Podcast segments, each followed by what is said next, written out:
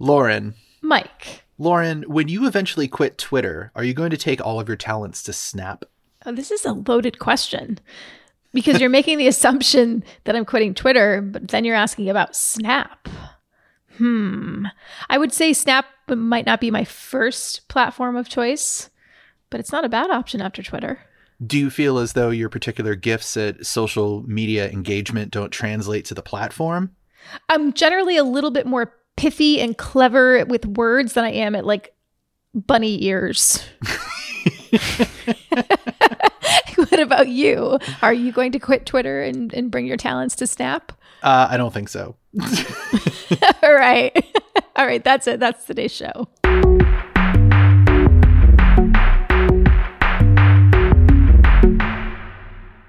Hi, everyone. Welcome to Gadget Lab. I am Michael Calore. I'm a senior editor at Wired. And I'm Lauren Goode. I'm a senior writer at Wired. Today, we are talking about the biggest social media story of the week, the thing that everyone online is talking about, which is Snap, the company formerly known as Snapchat. You probably thought I was going to say Twitter. I did. and yes, the Twitter board and Elon Musk did reach an agreement this week for Musk to buy Twitter and take the company private. It's huge news in the Web 2.0 world and potentially marks the end of one era and the beginning of another. We talked about Twitter on last week's show, and we do have plans to talk about it again next week, with a very special guest coming on the show, by the way. But there was also news out of Snap this week, and it's important to note that the company's main app, Snapchat, is actually bigger than Twitter. Snap also makes funky hardware, and Lauren, you had the chance to talk to the company's hardware folks and get some early looks at the latest Snap gadgetry this week. So please tell us, what did the Snap kids dream up at Coachella this time?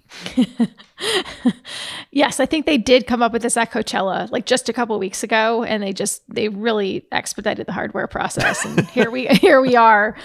Uh, okay, so this week was Snap's annual partner summit, which um, they hosted just one year down in Los Angeles, where Snap is based, and then the pandemic hit. So they've been hosting this virtually ever since. But it's their version of an app developers conference. It's where they typically make software announcements that are relevant to the people who build apps, or as Snap calls them, lenses for the Snapchat app and stuff like Snap's AR glasses. But sometimes amongst all of the software announcements, there's a hardware nugget in there as well. And this year, it's a flying camera. Get out. Uh, yes, also known as a drone. no. Don't call it a drone, etc., etc. It's called Pixy. That's spelled P-I-X-Y, and it's this small yellow plastic pancake, or maybe a waffle. I'll call it a waffle because I like waffles. That rests on the palm of your hand, and it takes flight to take a photo or a video of you and your friends. Isn't this the thing you've always wanted, Mike?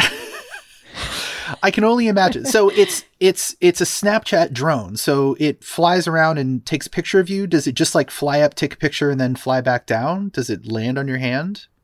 Yeah, it takes these very short flights. I haven't personally used it yet. The briefing that I got, all the briefings that I got were were virtual. Um, so I don't know exactly how it works, but I've seen videos of it. So there are four modes that you can use. First, you wirelessly pair this Pixy drone to your Snap mobile app. Then you press a button on the drone to turn the drone on. And then there's this silver dial on the top that you can turn to one of the modes. And so, like, for example, um, it can zoom out from you and then take a photo of you and your friends and zoom back towards you, or it can orbit around you. Those are just two out of the four modes. And then you hold out your hand with your palm open, and supposedly it lands in the palm of your hand. Um, it captures 12 megapixel photos, so pretty standard still photo capture. The video is a little bit low res. It's 2.7K resolution. So these are this is not um, super high def or 4K mm. video. And then those media assets get wirelessly sent to the Snap apps. Then you have to go into the Snap app to like interact with them or use them. And then you can save them to your camera roll if you want to share them elsewhere. But the whole idea is it's bringing you back to the Snap app. I see. How much does it cost? There are going to be two options. There's a base pack that starts at $230. And then there's a, a bundled pack that costs 250 which comes like I think with a, like some more accessories. And then there are additional batteries that are available for uh, 20 bucks. And you probably would want to buy some of the additional batteries because when you're measuring the battery life on a product like this, it's so variable. Um, it's not just like a phone. Of course, phones are very variable as well when it comes to battery life, depending on how people use them. But with this, it's being measured in flight bursts. Like Snap is saying it can take five to eight flights per charge, but a lot of that is going to depend on how long each flight is and also the movement that you are programming it to do. So, something that requires like a big burst of energy, such as zooming out from you and zooming back, might actually suck up more power um, than some of the other modes.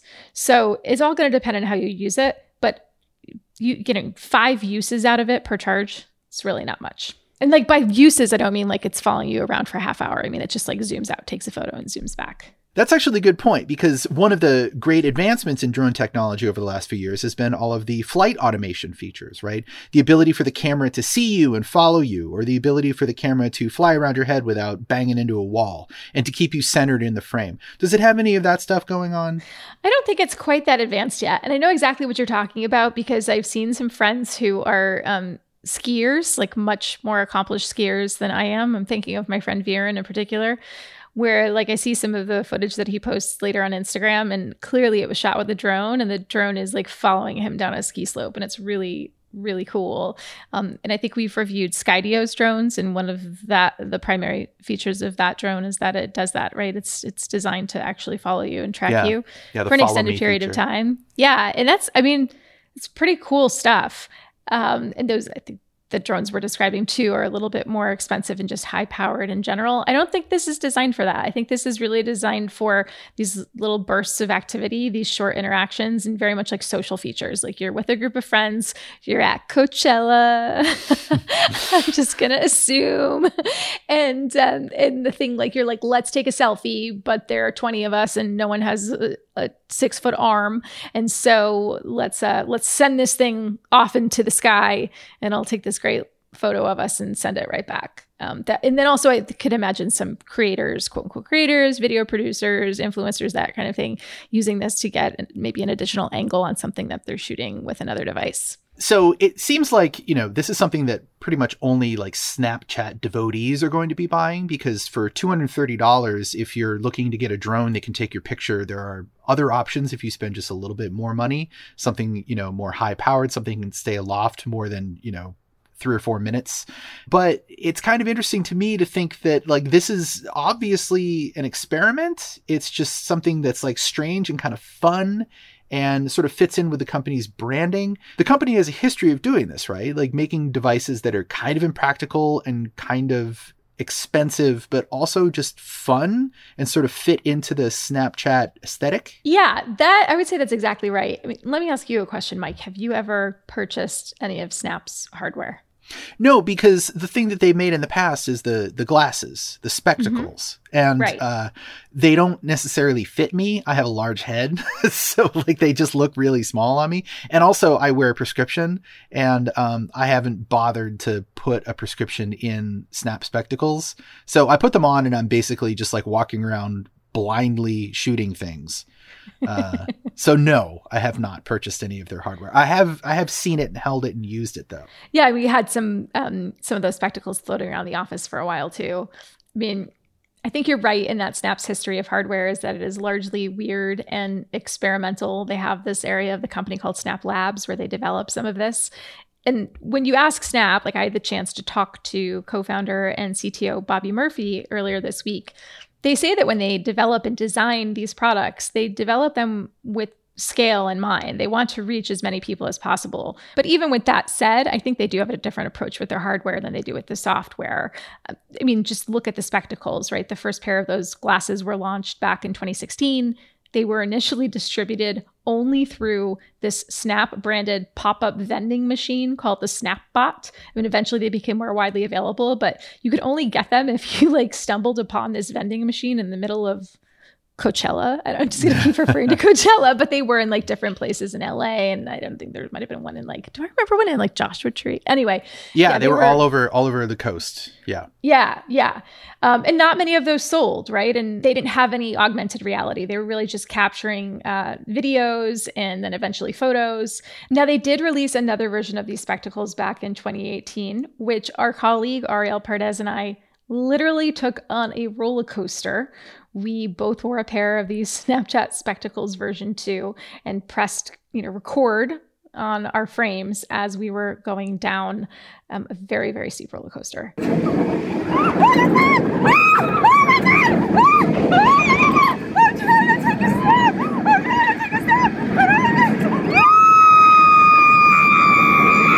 So that was a lot of fun. Um, um, and then last year in 2021, Snap did finally roll out AR glasses, uh, which to their credit came before any kind of Facebook or Apple AR glasses, but they're super clunky and they were only for app developers. They weren't for consumers, and they too had a short battery life. So sometimes it just seems like Snap's endgame with its hardware experiments are just how can we get people deeper into Snap, the app? How can we get people deeper into AR? It all comes back to their AR lenses and and like selling people on those. And then there's like a little bit of also um, and how can we beat Facebook to market, aka Meta, so that Facebook can inevitably copy them? yes, absolutely. so all of these hardware experiments, they do we we keep calling them experiments and maybe that's, you know, a little bit derogatory, but at the same time, these are things that have been rather inaccessible, rather limited, and have not really stuck. You know, I can't remember ever seeing spectacles in the wild. Right. And even the AR glasses, I think I've only seen them in the wild once and it was at an AR specific conference that I went to last November and it was um, a developer who was wearing them and I was interviewing her on stage with Bobby Murphy from Snap. So it was a very specific scenario in which I saw those AR glasses. It doesn't count. That's like spotting Google Glass at Google I/O. That's right. It's like spotting like Google Glass at like Sergey's birthday party. Okay, let's take a quick break. And when we come back, we're going to talk about Snap in the broader context of all the social media apps we use today.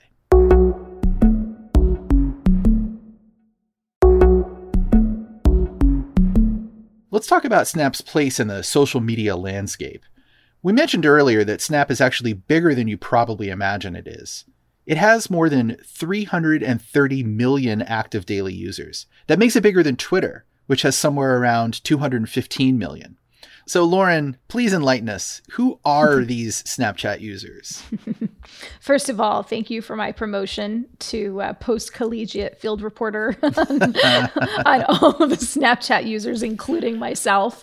Um, I think Snap users are probably my 13 year old niece and all of her friends.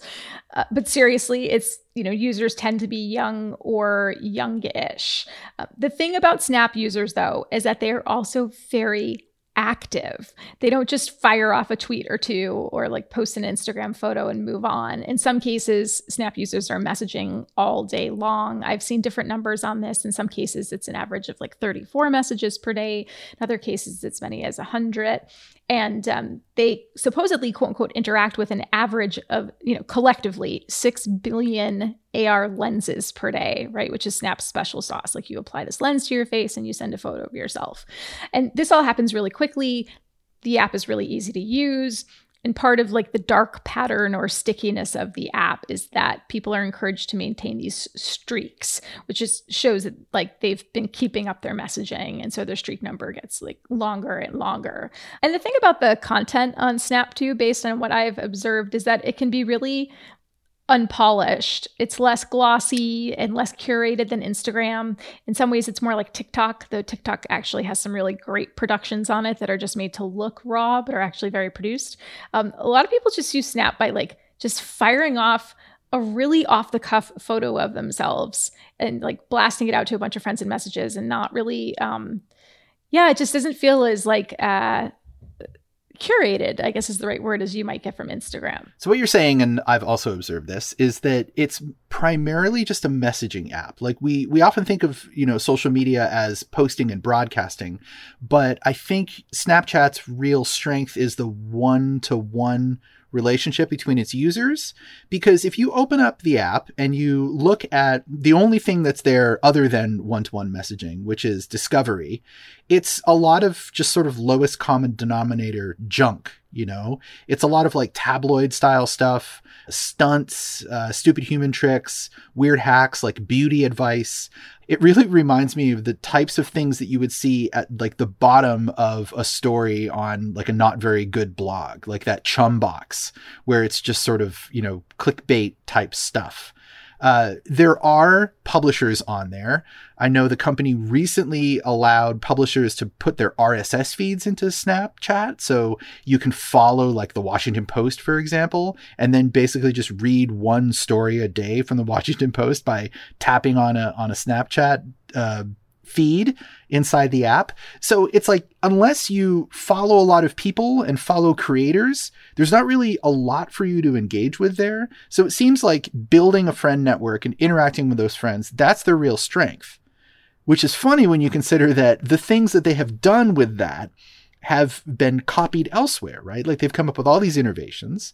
Uh, the thing that they popularized at the beginning was ephemeral posts, images mm-hmm. that disappear after 24 right. hours.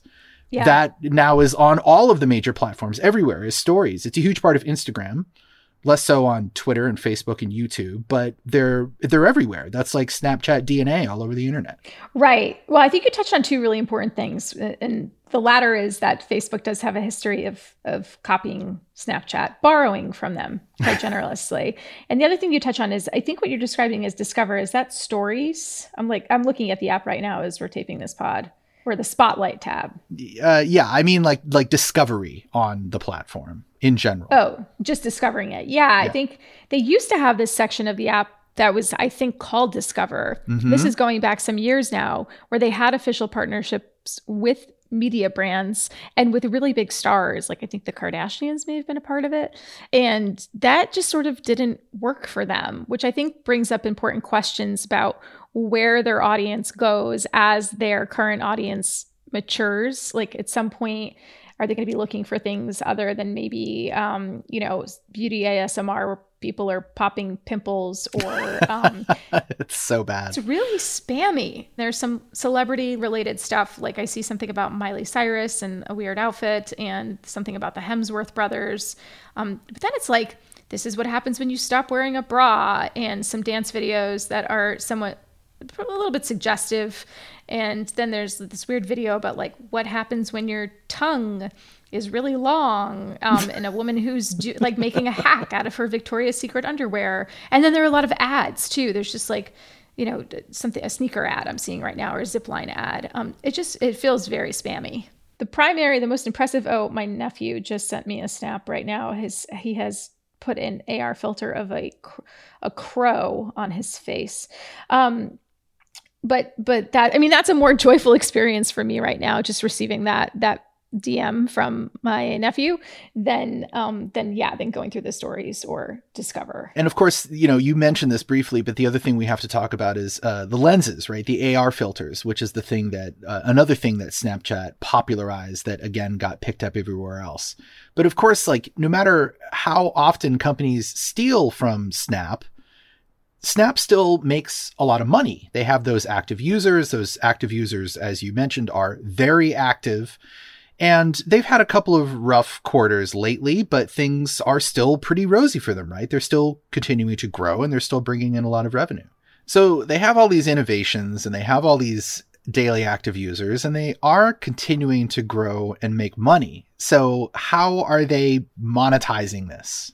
Yeah, that's an important question because ultimately Snap is an advertising platform. They just reported first quarter earnings last week, and um, it wasn't a great quarter for them. They reported that revenue fell short of expectations, which CEO Evan Spiegel said was partly because of a pullback in advertising due to the war in Ukraine. So he kind of blamed it on macroeconomic factors. Um, interestingly, their daily active users still went up about 18%.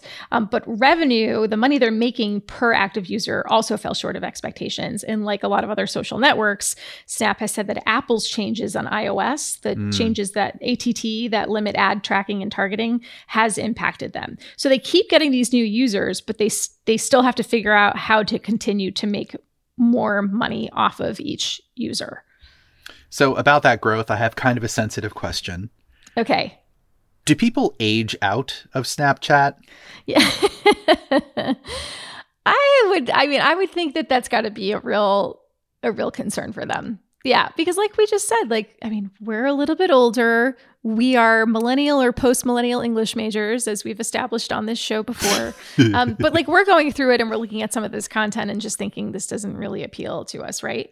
And um, and so I am wondering what they're going to do. I think that's one of the things that Facebook has been tremendously effective at. Not necessarily building new products, but acquiring new products and anticipating where people are going to go next. So buying um, properties like Instagram and then WhatsApp and then Oculus, right? Like they've got a lot of eggs in their basket.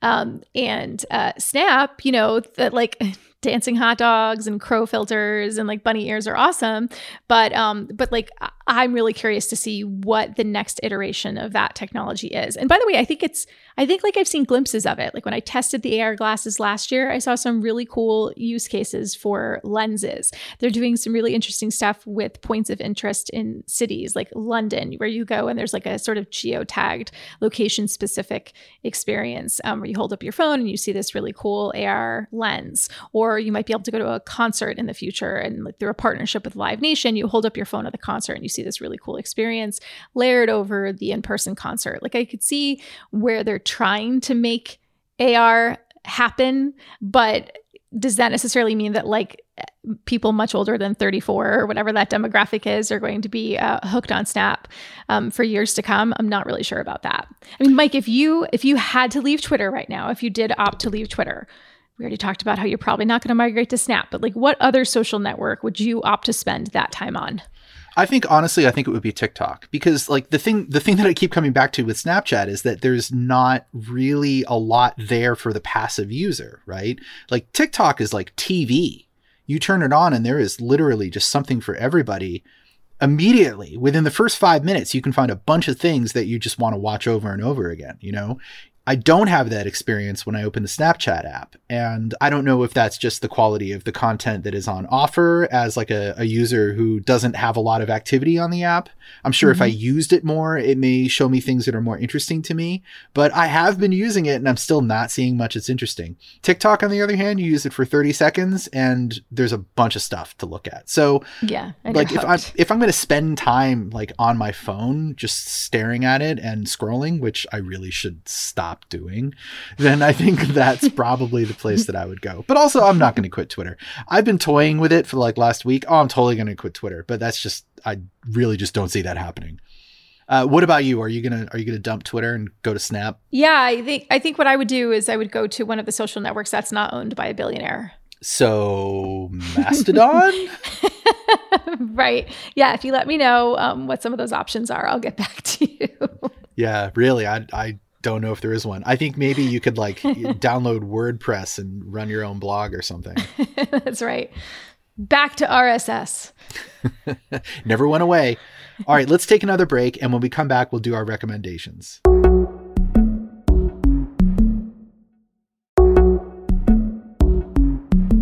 Lauren, you made it all the way to the end of the show. Congratulations. Thank you. Yeah, the time it took to tape this podcast, I've actually aged out of Snapchat.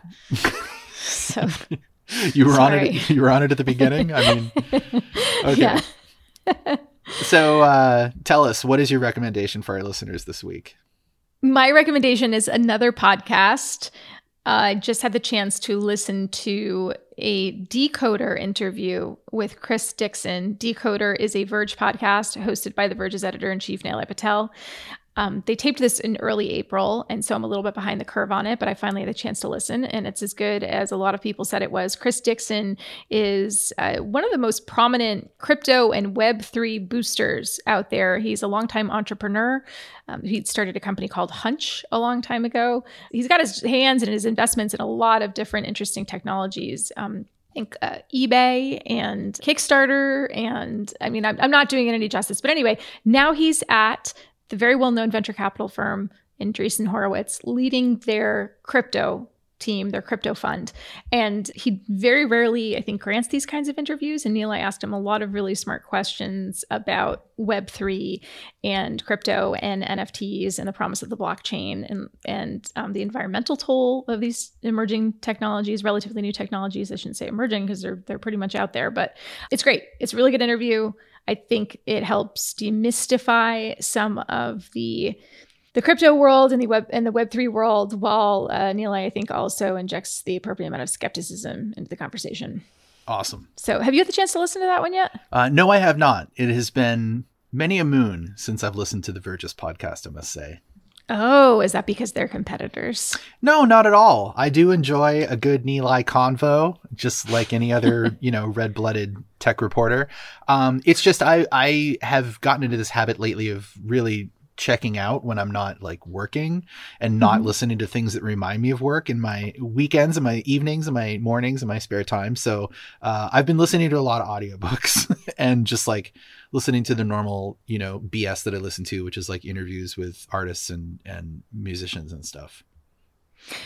Well, if you're into audiobooks, might I recommend the audiobook version of The Metaverse book by Matthew Ball, which is also, I'm just kidding. you clearly don't want to listen to this. I haven't read that one yet, so I'm not recommending it. I'm just making a joke. But no, I expect nothing less of you, Mike. I expect that you're like, have you heard this new, you know, about this new book from Lou Dion um, or something? And I'd be like, no, tell me about this. And then it's got four limbs and a head. Did I say her name right? I think that's how you say I it, right? So, Doyon? Yeah. Yes. Um, okay, but what really what is your recommendation this week? My recommendation is Fault Radio, which is a non-profit organization here in the Bay Area that broadcasts DJ sets and live music sets by underground electronic music artists. Is it called Fault because it's on the fault? Yeah, yeah, yeah, yeah. We really we live in a uh, seismic activity zone here in the San Francisco Bay Area, so yes, they chose that to name their their radio station. So I am specifically recommending the YouTube channel, uh, which does live streams. Each DJ set or like live set is usually around an hour, an hour and fifteen minutes, and it's really interesting stuff. Like they have people doing techno, uh, drum and bass, uh, acid house, uh, weird avant garde music. It's just really it's like it's a it's a it's a mixture of all different kinds of genres of electronic music. Artists from all around the world not just bay area people but of course like heavily uh, rostered by bay area people. So if you watch the youtube streams you can watch the video which is just a person twiddling knobs usually and dancing a little bit or you can just like leave it in a tab open and listen to it which is what i do. Uh, yeah, I'd highly recommend it. They're also on SoundCloud, and you can find their streams there. Uh, they post more on the YouTube channel, which is why I'm recommending the YouTube channel. But it's a vast library of uh, really excellent electronic music. So uh, yeah, definitely check it out if you're into like the the the dancey stuff. I like to work to nice. it. I like to put nice. it on while I'm working. That sounds cool. I'll have to listen to it. I don't often listen to dance music while I'm working. I like more chill stuff, but it sounds like it's it's a there's a wide range of genres on this it works, channel. It works great for deadlines, let me tell you. Oh, is that a hint? Uh, no. all right, all right. Well, let's wrap it up. I'll get back to writing. Yes, yes, yes. That is our show for this week. So thank you all for listening. Lauren, thank you for being the guest this week. It was delightful to host you. Oh, Mike, thanks for being such a great host. This was really fun. um, we asked so many people to join us this week, and everyone was like busy. So we're like, you know what? We're going rogue. And it yes. was a lot of fun. Yes, we'll do this more often. We should. If you have feedback about the show, you can find all of us on Twitter. Just check the show notes. The show is produced by Boone Ashworth. We will be back next week, again, talking about all of the latest Twitter news with a very special guest. So join us then. Um, sorry, the cat's like pawing at me again. Please continue. Uh, drum and bass, uh, acid house, uh, weird, weird cat mashups.